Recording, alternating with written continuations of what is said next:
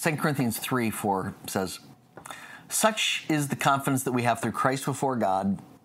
It is not that we are competent in ourselves to claim anything as coming from ourselves, but our adequacy is from God.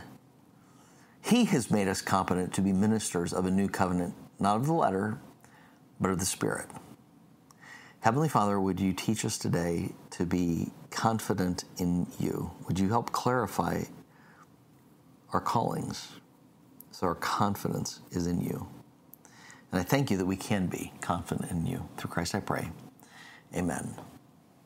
So, where does your confidence come from? If you're really honest, where does your confidence come from? Does it come from your abilities, to, your experience, your knowledge, um, the encouragement that other people have given you?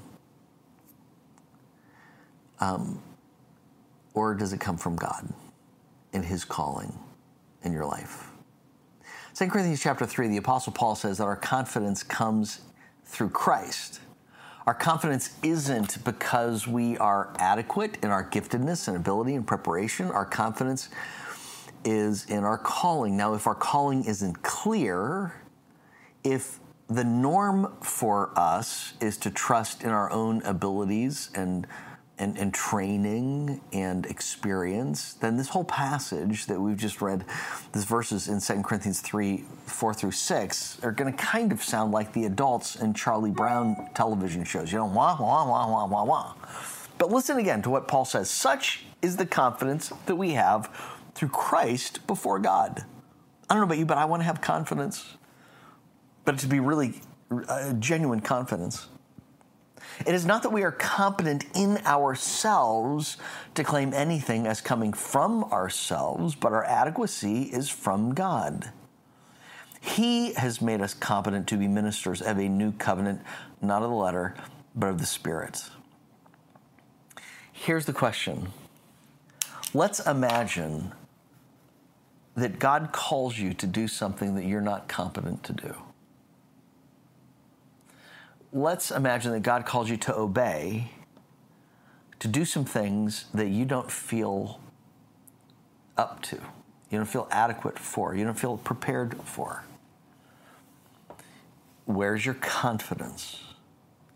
In God's call to obey or in your own knowledge, preparation, competence? For instance, Jesus says, Go and make disciples of all nations. Go and make disciples. How many disciples are you making? How many people are you talking to this week? Helping them walk more closely with Christ, take some next step with Him.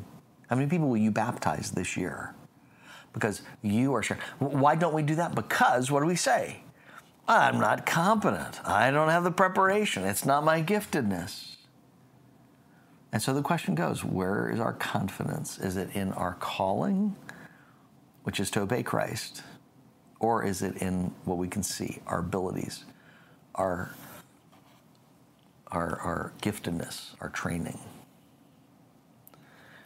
Born in 1902, Gladys Aylward was not somebody that would impress many people of her day. If you were looking at, for people born in 1902 who would make some great impact on the world for Christ, Gladys was not one that you would probably pick. She was born in a working class family in London, England. Her parents were both postal workers. They were not trained evangelists. They were not highly educated, you know, uh, uh, intellectuals and, and well known ministers or preachers. They were just regular people. But she had a heart for lost people and a heart for God. And so Gladys enrolled in a course offered by the famous China Inland Mission because she had the sense that she needed to go reach lost people in China. Now, she did not graduate valedictorian. She did not, in fact, graduate near the top of her class.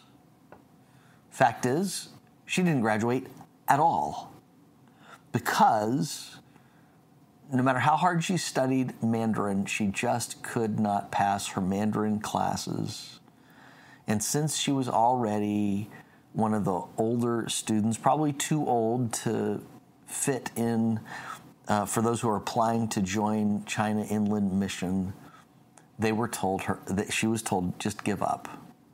she would no longer be allowed to train to be a missionary in China. She was rejected.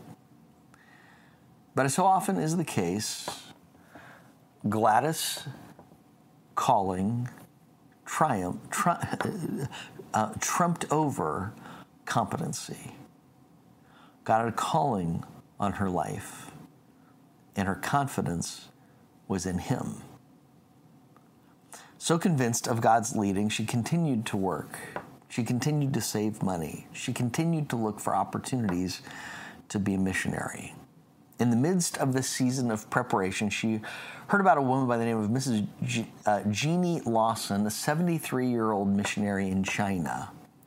And Jeannie Lawson was, was asking for missionaries to come support her in her work as she aged.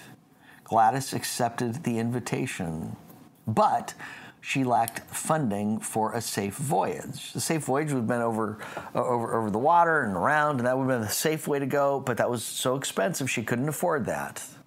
So, according to an AP report, she set out with a bedroll, a kettle, a saucepan, and a, a suitcase of canned food, a little change, and much religious fervor. And she went on the dangerous Trans Siberian Railway through hostile Soviet territory, um, Russian territory. And the Russians and the Chinese were in the midst of a conflict at this point. Um, so dangerous did she expect? She she knew she was headed for danger. So she told her parents, in fact, never get me out or pay ransom for me. God is sufficient. She knew there was a chance she was going to be kidnapped and held for ransom. Her trip went perfectly, however if by perfect you mean that she would be driven into the middle of this Russian Chinese conflict only to be tamed by the Russians, narrowly escaping uh, forced military service. At one point, the train that she was on was stopped, and she was forced to make a 30 mile walk backwards to the previous station.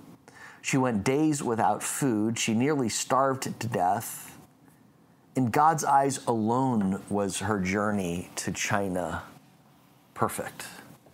In everybody else's eyes, it looked like far from ideal. But once in China, she finally connected with Mrs. Lawson in the mountains in this inland city by the name of Yanchen. Yangchen.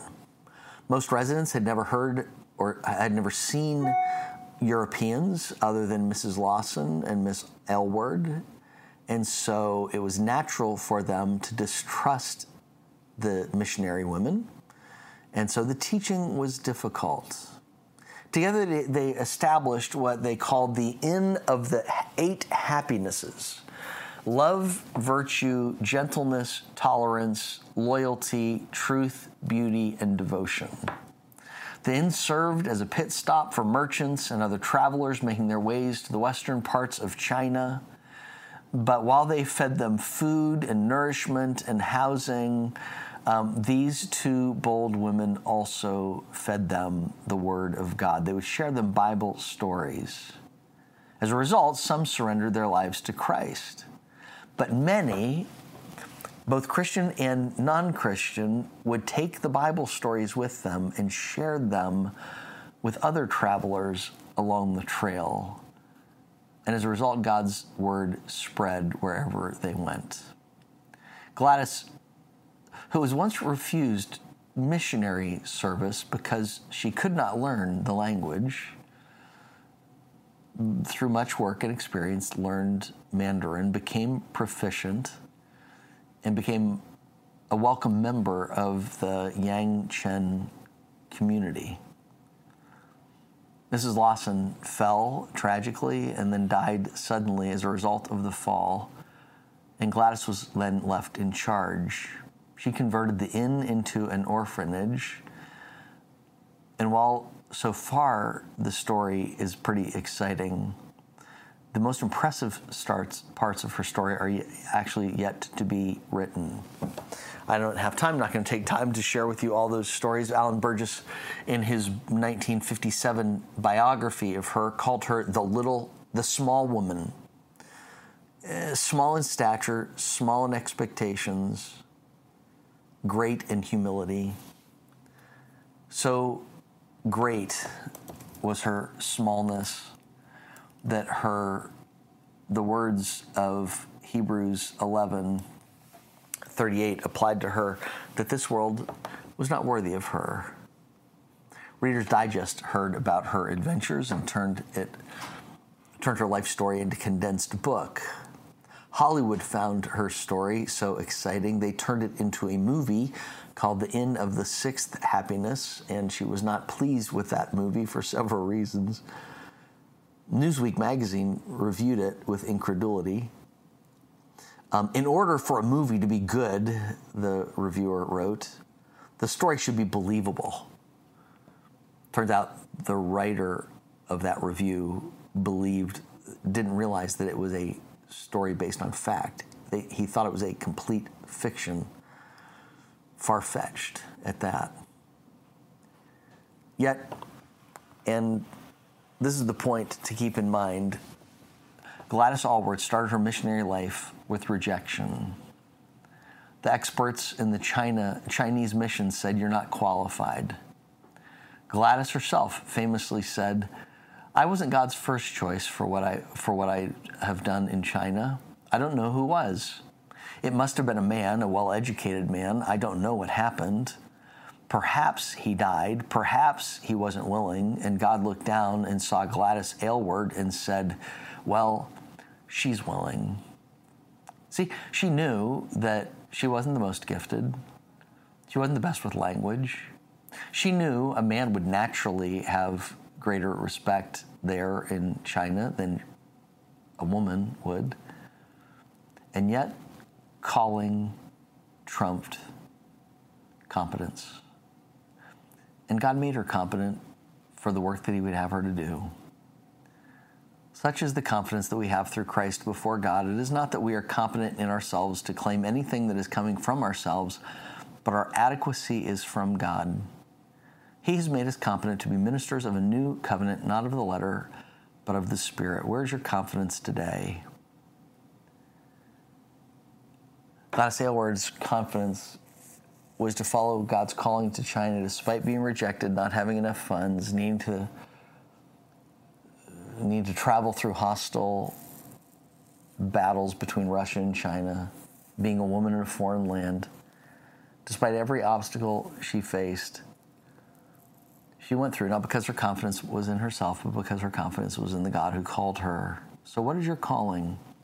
How is God calling you to be obedient today?